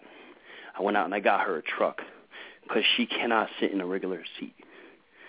You know, and and I I have to do all this stuff because if I don't if I don't stand up for it, who's going to do it? I mean, I'm I'm her husband. I have to do it for her. It's my mission. You know, I'm a very strong believer in St. Christopher and St. Michael. You know, they're my protectors. And the one thing I can tell you is that I want whatever we can do to help the husbands understand what's going on, how to handle it. I mean, every day. It's I mean, it's the emotion too, the emotions behind it, and it saddens me when I watch my when I when I watch her go through this. You know, but every day I try to get her to stand up, and we have done the best we could to get her exercise. I try to get her walking. You know, because a lot of times this so, she's in so much pain from the from the Depo-Provera shot. She's got bone density problems. She's got um she gets headaches. She gets nauseous. Sometimes she can't taste her food. Oh my goodness. Wow. you know That's and the the hardest part about this this deadly you know black label box uh medication is knowing that this doctor went in and told her that she was going to have problems. Like that tumor she has one they said it's the size of a football, and they keep telling her, "Oh, she's got to do something. She's got to do something about it." And they keep pushing the whole like having to get a hysterectomy thing. And the first thing I say to that doctor, I said, "You know what? You don't have any right to tell her what she can do with her insides. It's her choice. She's pro-life. That's what she does." And I get mm. upset and and in that doctor's face about that. She doesn't even go to that doctor hardly anymore. She tries to mm. get there, you know, just to explain. Listen, do you, something. What, what can we do? But nothing's ever done. In New York mm. State, these doctors don't care. All they care about is what they want to do with, you know.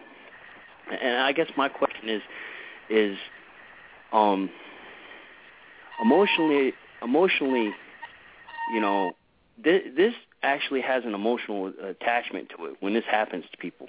I've seen it. I, I was I watched videos of of uh, Elaine and and the emotions that she's poured out, and I've felt those emotions through my wife, and mm-hmm. that is I mean you, you can't it's it's so hard to describe, you know, and just to watch her go through that. You know, I support my wife in everything she does, and this is one of those things I want her to get better at. You know, I want her to get better. I want her to feel better.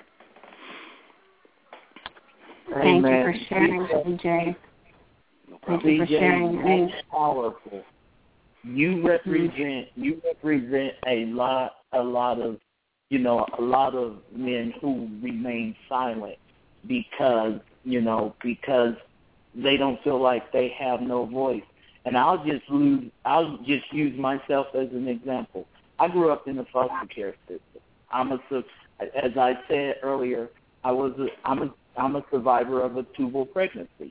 You know, the way I survived was because you know when when I was conceived, you know the biology of it all, the the egg and the sperm unite, forms the zygote, then it makes its way um, up the canal to, um, you know, attach to the uterine wall. Well, let's just say I only got partially there. And so I was partially in my mom's tube and I was partially out of it. And I still believe to this day, besides the grace of God and God's miracle and his love and grace, that it was me being positioned the way I was that allowed me to survive. Wow. And and so, you know, I grew up I grew up in the system. I grew up in foster care system. Never felt like I had a family or anything like that. But as I started to learn about things that was being done to women, the whole abortion issue, because you know they they the very first suggestion that they made to my mom was for abortion. My mom said no. and as a result, as you know, with tubal pregnancies, you take the baby C-section. According to uh, a friend of mine who does research on that topic, pregnancy, Yes. there's only been two women who have ever given birth naturally to an ectopic pregnancy. My mom is one of them. Wow. And so this is near and dear to my heart. Mm. It's near and dear to my heart also because someone near and dear to my heart. Someone near and dear to my heart um went through this same thing. Mm. and um I care I care about her so much. And um and Elaine I, I'm gonna try to connect you guys because she needs to be a part of this. Yes. Um, but just know this. And CJ, you're proof. Kwame, you're proof positive as well.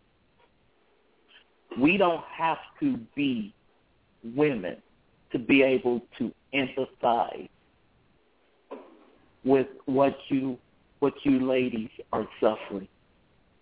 Any person with a pulse and a heart just know good and well God did not intend for any woman to suffer at the hands of an artificial drug. No woman Who's should have to suffer that pain. Exactly. And You're absolutely right. No woman. Suzanne is the youngest person here. Suzanne is the youngest person on this call, 21 years old. But her right to have a family, more children, was taken from her. Amen. The only reason why they gave her Depo Provera was probably because um, they figured she had a child too young. I'm yeah, sick oh, and I don't want to tired deal with it. That's the- why these doctors are. Well, it's not their job to deal with it. They take a Hippocratic Amen. oath and they need to follow it. Stop trying to play God and I will tell, and I will say this, and then Suzanne, I'm gonna, I'm gonna give you the last word because you you've been so patient. But if you cannot stick to your Hippocratic Hippocratic oath as a doctor, get out of the industry. Amen. I don't know how you call these individuals. I don't know how you call these individual doctors at, at the pharmaceutical companies when they're making drugs that are killing people. You can't fix stupid, man. It's that simple. Amen. Suzanne, or yeah, Suzanne, go ahead. What you what what's what's on your heart in these last few minutes? Just share your heart because, like I said, you, Elaine, and Molly, if you, all you all are welcome back. But what we're going to do next week, we're going to uh, we're going to interview we're going to interview Suzanne and and um, Molly. If you can come back next week, and Elaine, obviously, because these are your girls. And so Yeah. obviously you're going to be there unless you unless something else calls your way. But I promise you this: I will treat these ladies like they're my own mothers, sisters, and daughters because I care about this issue. And Susan, I may not know you, but it doesn't mean I don't care about you and I don't care about what you are dealing with and what you're suffering through. Amen. Amen. Go ahead. Speak your heart, Suzanne. Well, I want to say, you know, I I am young. I just I'm I'm 21, you know, and um I I seem perfectly, you know, everybody sees me I'm perfect, you know. I, I look just fine because I'm young, but I did go through this real young, you know. But on the inside, it kills me.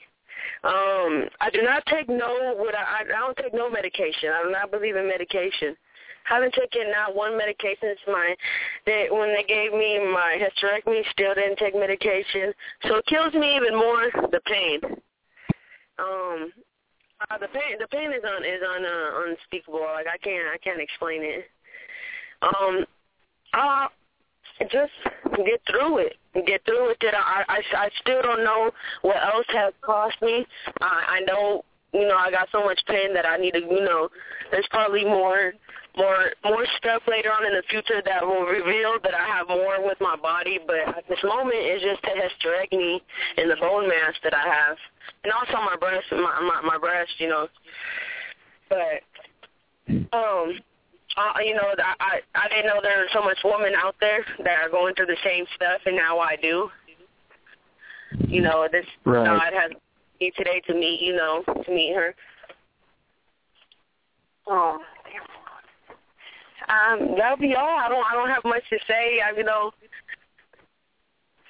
Susanna, what I want to tell you right I'm now more proud of you know to I'm more proud of you know I have people that can listen. You know this my she she she's the only one that has really who's really called me back. You know, like I I, I don't know it's unexplainable.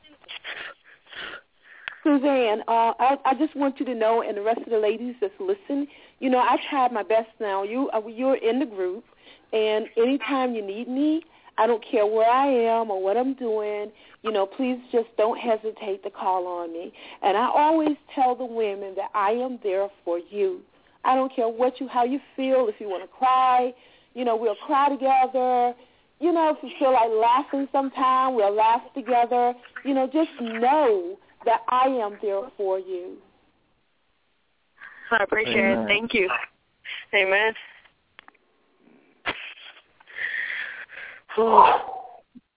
Wow. Molly, you got any you got any parting words, my friend? Well, I I didn't quite grasp all of Suzanne's story. I I understand that you know you had some surgeries and all, and you didn't take any medications. You don't take any medications. But were you previously uh, injected with Depo- Depo-Provera, and it has some side effects? I mean, I I sorry, I just didn't quite connect the dots. Medication as in like when it comes to the surgeries and all the stuff they give you, they got to give you pain pills, and you know like you know medication to just to struggle through the day. Oh, so you have to have medication. Yes, to and I don't take it. day. You don't take it, but is it because you're suffering from the effects of Depo-Provera? Yes, like my bones, my bones are real weak because I took it for four years, and I and I didn't know how bad it affected me. I'm so sorry. And you're how old? I'm 21 right now at the moment. Okay. Well, you know, I I'm a very strong believer in prayer, and Yes. what what we have to understand is that we all have a common enemy, and his name is Satan. Satan is the spiritual force behind birth control, population control. He's trying to destroy the seed of man. And however Yeah. he can do that and devise that plan and whoever he works through to get it done, that's his number one objective is to destroy the seed of man. Remember in Genesis, I'll put enmity between your seed and her seed. And of course we know Jesus crushed the head of Satan and he will uh, deal with him once and for all uh, when Jesus comes back. But I'm saying all this because we're under a spiritual attack to keep from producing life. And once we understand that our battle's not against flesh and bone, which it is, we have a lot of flesh that we need to go uh, deal with as far as this big uh, push on on uh, Depo-Provera, birth control, and those kinds of things, abortion. But the spiritual root is the enemy of life. And Right. and the reason why I bring this up is because now Deb, Debbie and Suzanne and uh, CJ, uh, your wife, I think her name is Jill, Elaine, Kwame, uh, and I can't remember if I missed anybody that was on the call. Um, but let's deal with this thing in the spiritual roots first. And number one, I I had to go back into my life and repent for taking birth control uh, because it's not God's plan. So once I repented and asked God to forgive me, then I cast out that spirit of death. And then I was able to be cleansed of all unrighteousness. And then I started praying and say, Satan, I know what you're up to now. I caught you robbing me. Now you're going to have to give Right. me back my health. You have to give me back my prosperity. You have to give me back, you know, all these things that you've stolen from me. So I'm going to encourage you to really pray against the enemy who's a hater of your soul. He wants to kill you, and he's trying to kill you through the Depo-Provera. And so now you've got to start praying against that. You will not take my health. You will not take my life. You will not take my reproductivity. And just start saying it out loud, getting mad at him, and and and, and start getting back what he has stolen from you. And then praise And the you know Lord. what? He's given you Amen. Molly, let's do this Amen. right now. And I'm gonna um we may go a little bit into overtime and it'll record it, but you know what we're getting ready to do? We're gonna pray right here and right now. Amen. And mm-hmm. if if anybody feel led to pray, I don't care, you know, how you pray. Just pray in the name of Jesus. That's what it's about, you know, because God is going to do something. This show was ordained for a reason.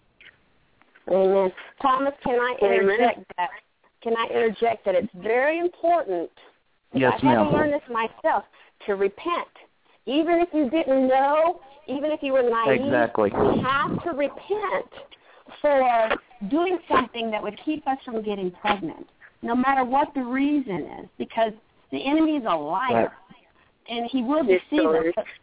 But, but God is quick to forgive, and then we are empowered to stomp Amen. on the head of the enemy. Mm-hmm. Amen. And- I'm sorry. I'm getting, I'm getting filled with spirit and ready to deal with this thing. No, that's no problem. Ladies, um, you know, just you know, let me let me let me switch into my teacher teacher mode. Don't worry about the time because like I said, it'll record. It records. So here's the thing. When we repent of something, basically we're telling God, Father, we ask and we ask your forgiveness for what we for what we've done. See, God is not up there condemning us because if you if you remember, according to the Word, Jesus died for every sin, past, present, and future. When we repent, we have to acknowledge that Jesus died for that act that we just did. So when we repent, basically we're saying, God, we acknowledge that we did something that your son paid the price so that we would not have to suffer and that we ask you to draw us closer to you. We repent, we accept the forgiveness and teach us and show us. Because, ladies, it's not about condemnation because God's not up there condemning us. It's the enemy. That is the reason oh. why on my pro-life show on Fridays, me and my two other hosts, we never condemn post-abortive women. We don't do it. So what I would like for you all to do as we are praying, I want you all to repent and ask God, talk to the Lord in your own way, however you do it. That's your business. But just know that he is the one that holds the key to unlocking everything. Just know that. He holds the key. Well, I hope you don't think that I was trying to put any guilt on anybody. That that's No, no, no, no, no. I know, I know, I know you wasn't. I know you wasn't. Well, thank you for interjecting that. But I do, I I do know know about spiritual warfare prayer, and uh, Right. uh, you know we've I know been you do. forgiven, but when we okay, when we repent out loud, we've already been forgiven. But we repent because it comes to our knowledge, then Right. it opens the door for us to be more powerful in our prayer life against that thing. Right, exactly.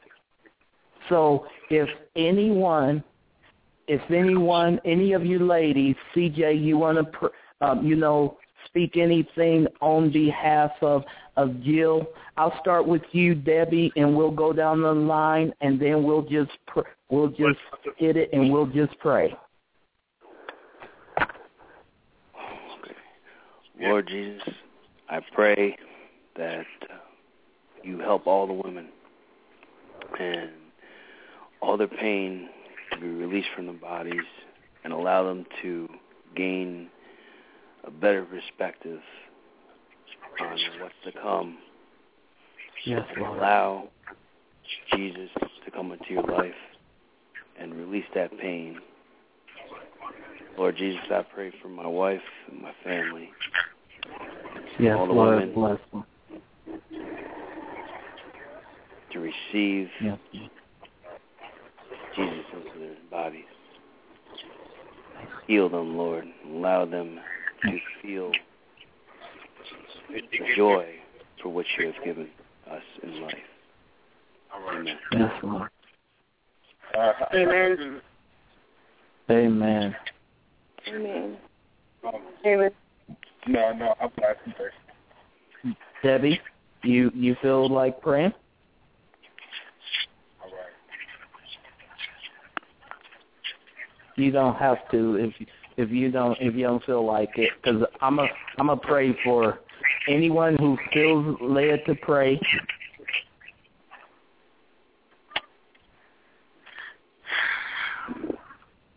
Well, Molly, go ahead. Father, we just thank you that you bring things to our remembrance so that we may be able to have a better understanding of how to pray against the enemy. Father, we Yes, have caught the enemy in trying to steal the life and health of these women who've been given a deadly toxic drug so that they may not enjoy life and reproductivity. And so now that you've shown us this and you brought this to our attention, teach us how to pray for our health. Teach us how to pray against the attack of the enemy who comes against our Yeah. reproductive our reproductive lives and against our children. Teach us, Lord. Give us the wisdom on how to how to take back what the enemy has stolen from us. And Father, we ask that you would guide us. You have given us a testimony. And in Revelation 11:12 says, "We overcome him, Satan, by the blood of the Lamb and the word of our testimony. And we did not Yes, love our own right. lives even unto death. Father, I pray that you would guide these ladies and myself and Thomas and CJ and Kwame on how to expose the enemy of life, especially through this horrible drug, Depo-Provera, so that we may rescue those being led away to death, hold back those staggering towards slaughter. And Father, I pray that you would give us wisdom on how we can use our testimony to craft and pass legislation that is really pro-woman and pro-life, that will protect Yes. the life and health of women. Father, give us creativity. Give us wisdom and insight. Give Elaine favor as she is the spokesperson, as you have put it upon her heart to expose this terrible drug and what it is doing to women around the country and around the world. Give her favor, Father, with man and machine and with the money that she needs to accomplish what you have called her to do. I pray that you would call these listeners on this show to give of their resources so these women can travel and, and be your spokesperson uh, as they expose the dangers of Depo-Provera. We pray Yes, for your Lord. favor. And we thank you, Lord, for all of these witnesses that were here on Thomas's show tonight. I pray, Lord, that you would put a hedge of protection around them, and I pray that you would send legions upon legions of warring angels to battle on their behalf and keep them safe as they go forth in their life. I pray that you would restore the health of those who've, who've, um, who've suffered this terrible, terrible side effects of this drug. And most of all, I just thank you for your son. I thank you, Lord, that he um, has borne our, our pain and our shame, our guilt on the cross, and that he was slain and killed, buried, and on the third day risen from the grave, and he's defeated sin and death. We thank you that you sent your son on our behalf, that whoever calls upon his name shall be saved. And we're, we thank you that you've loved us even before we loved you and sent Yeshua, Jesus, to be our savior, our savior, our deliverer, and our healer. Oh, in Jesus' name I pray. Amen. And you know, I'm gonna say I'm gonna say one more thing before I close this out in prayer, because I'm gonna show you how cunning the enemy thinks he is. Earlier today, I was talking to that that very special person who is very special in my life. And um, we talked about this, and I started asking her some questions about, you know, about what happened to her, you know. And um, she she um, she wasn't on Depo that long. But anyway, some things happened today. And um I didn't know whether or not she was going to end up listening to the show. But let me tell you something. What the enemy intended for evil, God God showed himself faithful. And um, I'm going to say this. I know what Satan's trying to do. But you know what? As the Word of God says, there's no con- there's no condemnation to those who are in Christ Jesus. One. Philippians 4:19 My God shall, supply all my needs according to his riches and glory through Christ Jesus. And as as Molly said, Revelations twelve eleven, they overcame him, the devil, by the blood of the Lamb, which is Jesus Christ, and the word of their testimony. And they loved not their life even unto death.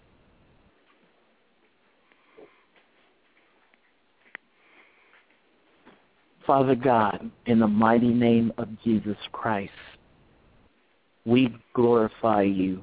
We give you honor and praise, Father God. Father, I thank you in the name of Jesus for this show tonight. Lord, I did not know what direction you was going to take this show, but you took it in the direction you wanted it. Father, thank you for the divine appointments, the connections that has came about through this show tonight, Lord God. Father, we know that all we can do is trust you and step out in faith. The picture wasn't clear of what was going to happen, but I just felt led by you to invite Molly to this show. When she when she accepted the invite, just something well, something being the Holy Spirit told me to invite her. And now we see why. Father God, we thank you for the heart of repentance in each and every one of these ladies. For we know that you forgave us through Calvary, but because of our building our relationship with you, we acknowledge our wrongdoing, where Abba Father can say, I've taken care of that. Father, we know that your love has no description. You said in Romans 5 8, you commended your love towards us, and that while we were yet sinners, Christ died for us. We thank you for that, Lord God. We bless your name.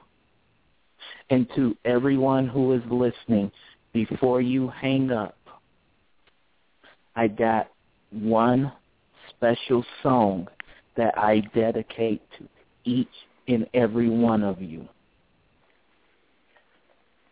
And you will understand it as you listen to the words.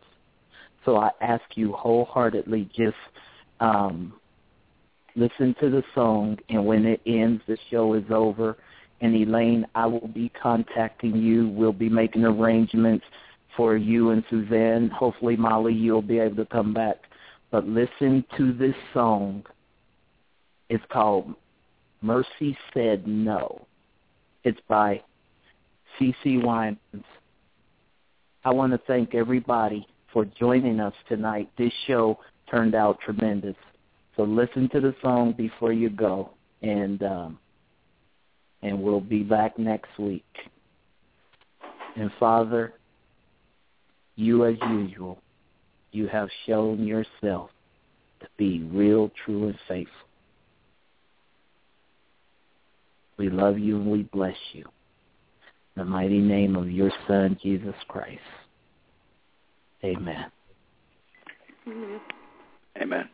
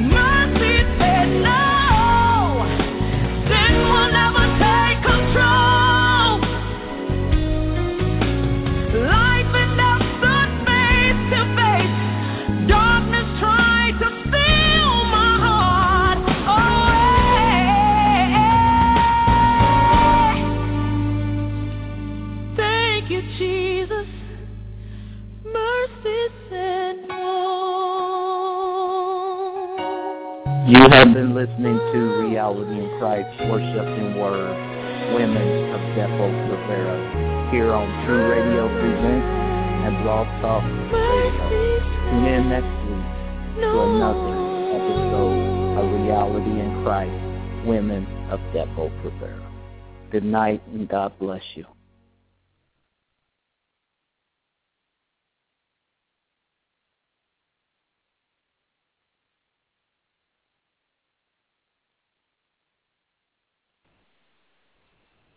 Hello, it is Ryan, and I was on a flight the other day playing one of my favorite social spin slot games on ChumbaCasino.com. I looked over the person sitting next to me, and you know what they were doing? They were also playing Chumba Casino. Coincidence? I think not. Everybody's loving having fun with it. Chumba Casino is home to hundreds of casino-style games that you can play for free anytime, anywhere, even at 30,000 feet. So sign up now at ChumbaCasino.com to claim your free welcome bonus. That's ChumbaCasino.com and live the Chumba life. No purchase necessary. VGW. Void were prohibited by law. See terms and conditions. 18 plus.